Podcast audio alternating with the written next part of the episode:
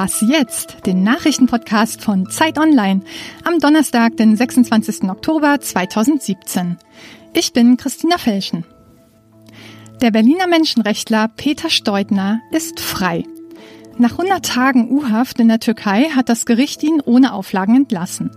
Auch mehrere Mitstreiter kamen so lange frei, bis sein Urteil feststeht.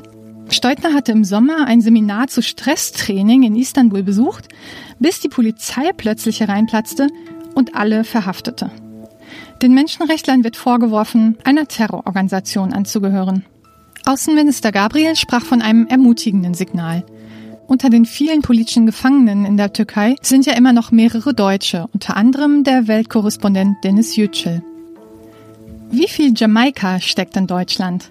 Die möglichen Partner einer schwarz-gelb-grünen Koalition suchen heute gemeinsame Positionen in Sachen Klimaschutz und Einwanderung. Die Grünen wollen den Ausstieg aus der Kohle, die Union eine Obergrenze. Hm, dürfte schwierig werden. Ja, Sondierungsgespräche. Unsere Sorgen hätten die Kenianer gern. Das Land versucht heute zum zweiten Mal einen neuen Präsidenten zu wählen. Die erste Wahl war annulliert worden, weil der Verlierer von Betrug sprach. Dafür will der Gewinner die heutige Wahl boykottieren. Die Kenianer bereiten sich auf Ausschreitungen vor. Dann doch lieber Jamaika, oder?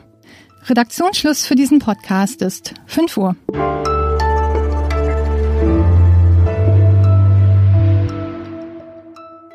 Mein Name ist Simon Gaul. Hallo. Heute sprechen wir in diesem Podcast über künstliche Intelligenz, über Chancen und Möglichkeiten dieser selbstlernenden Softwares, aber auch über die Ängste, die damit verbunden sind. Warum gruseln sich immer noch so viele Menschen, wenn sie KI hören? Vorher betrachten wir nochmal das Thema Glyphosat.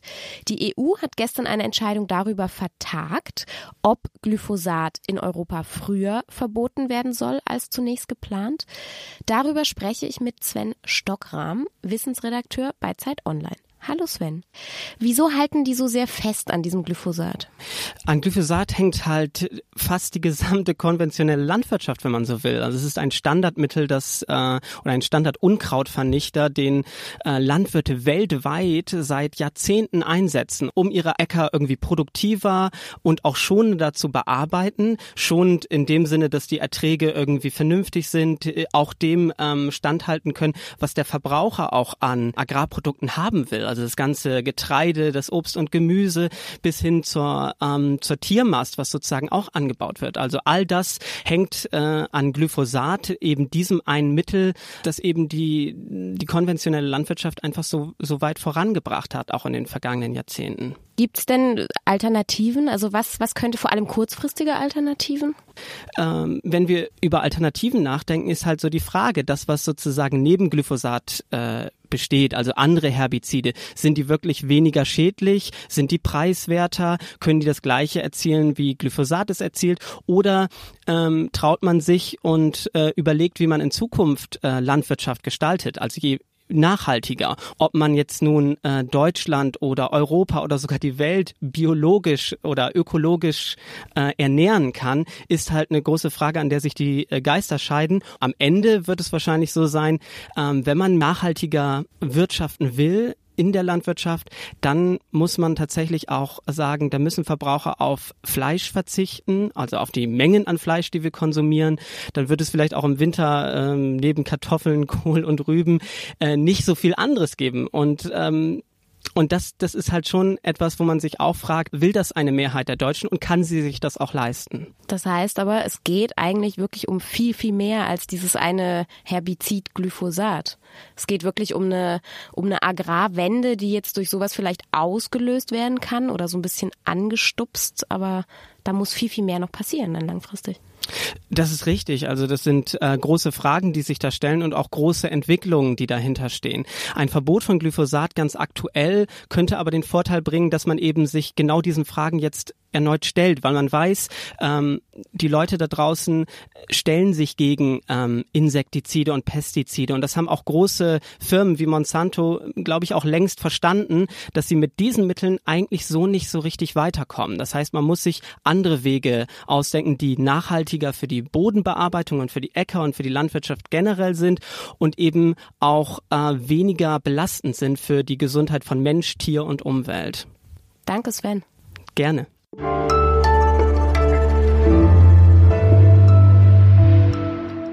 Und sonst so? Des modernen Menschen treuester Freund ist sein Smartphone. Dass das im Straßenverkehr nicht immer ganz ungefährlich ist, wenn wir auf diese Screens starren, das wissen wir alle. Trotzdem kommt es immer noch zu vielen Unfällen. In Honolulu, der Hauptstadt des Bundesstaats Hawaii, ist es jetzt strafbar, wenn man beim Überqueren einer Straße auf ein Display starrt. Darauf steht eine Geldstrafe und zwar bis zu 35 Dollar.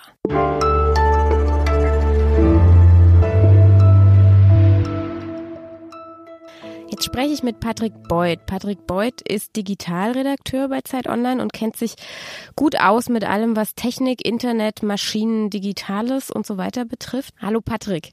Äh, AlphaGo Zero, das ist eine Software, die hat in den letzten Wochen Schlagzeilen gemacht. Warum? Kannst du das nochmal kurz erklären? Ja, weil sie das Spiel äh, Go, dieses chinesische Brettspiel, noch besser kann als ihre Vorgängersoftware, nämlich AlphaGo, die ähm, 2016 einen Großmeister geschlagen hat, was äh, auch für sehr viel Schlagzeilen gesorgt hat. AlphaGo Zero geht einen Schritt weiter, lernt nicht mehr an menschlichen Zügen und Partien, sondern kennt nur noch die Regeln des Spiels und hat sich alles andere selbst beigebracht und ist trotzdem innerhalb kürzester Zeit praktisch unbesiegbar geworden gar kein menschlicher Input mehr, sondern die lernen alles alleine. Das klingt ein bisschen gruselig. Nein, das ist nicht gruselig. Das ist ähm, die Anwendung eines Werkzeugs, ähm, das auf diese eine Aufgabe spezialisiert ist. In einem Rahmen, in einem Regelwerk von Menschen gegeben. Ähm, und wie man dieses Werkzeug dann künftig einsetzt, das entscheiden ja auch Menschen. Und dann kann man ihm ein anderes Regelwerk vorgeben, damit es halt eine gestellte Aufgabe möglichst effektiv lösen kann. Und wieso haben dann alle so viel Angst vor künstlicher Intelligenz? Weil der Begriff äh, so wahnsinnig irreführend ist. In, künstliche Intelligenz, das klingt immer nach einem Lebewesen mit Bewusstsein und Willen, das dann früher oder später äh, die Menschheit auslöscht. Künstliche Intelligenz, KI, ist ein Oberbegriff. Die Untergruppe, über die wir hier reden, ähm, ist das Machine Learning, also lernende Maschinen. Und davon nochmal die Untergruppe, das sind dann die künstlichen neuronalen Netze. Das ist, das sind diese KI-Anwendungen, die gerade ja so einen Boom erfahren, weil sie technisch gerade in, in sehr äh, kurzer Zeit sehr viel weiterentwickelt worden sind. Und was, wie könnten die uns unseren Alltag mal erleichtern? Also solche Systeme sind sehr, sehr gut darin, Muster zu erkennen. Sie können das halt in gigantischen Datenmengen. Und äh, eine ganz praktische Anwendung ist, ähm, solche Methoden einzusetzen, um Patientendaten in Krankenhäusern, zum Beispiel Röntgenbilder, äh, zu analysieren. Du schreibst jetzt trotzdem in deinem aktuellen Text, diese Automaten brauchen Aufsicht. Was meinst du mit Aufsicht? Warum muss man die dann kontrollieren, wenn sie eigentlich Gutes tun? Weil eine, eine Eigenheit dieser ähm, Technik äh, ist, dass selbst die Schöpfer eines, eines künstlichen neuronalen Netzes auf einer bestimmten Ebene nicht mehr genau wissen, warum das gerade welche Entscheidung getroffen hat. Und je nachdem, wo man sowas einsetzt, also zum Beispiel im Bereich Gesundheit ähm, oder auch in der Justiz, äh, wo es vielleicht für Prognosen von, ähm, von Kriminellen, für ihre Rückfälligkeit eingesetzt wird, muss man ja sehr genau wissen, warum entscheidet die Software so, wie sie entscheidet, weil man nur so Rechtssicherheit herstellen kann, weil man nur so Fehler äh, finden kann, die im System, im Algorithmus oder auch in den Trainingsdaten, an denen es geübt hat, stecken, damit man diese Fehler halt nicht wiederholt. Und was ist dann jetzt ein guter Umgang damit? Weil es scheint ja so, als hätten die durchaus Vorteile und, und wären eigentlich gut für den Alltag, für, für uns Menschen, aber trotzdem gibt es dieses Problem. Wie, wie löst man das? Ähm, es geht am Ende darum, kann man externe Spezialisten auf diese Systeme schauen lassen, die dann erklären, warum benimmt sich der Algorithmus so, warum trifft er welche Entscheidungen. Und da gibt es verschiedene technische Verfahren. Man kann tatsächlich in diese neuronalen Netze wie in ein Gehirn reingucken. Es gibt da so eine so so ein was wie ein Äquivalent von einem Gehirnscan. Man kann die Systeme auch von vornherein anders äh, entwickeln, so dass sie gleich ein bisschen transparenter und verständlicher und nachvollziehbarer sind. Und dann ist immer die Frage, wie organisiert man diese Art von Aufsicht und darüber wird gerade debattiert. Danke, Patrick. Das war's schon wieder mit Was jetzt für heute. Eine neue Folge gibt's morgen.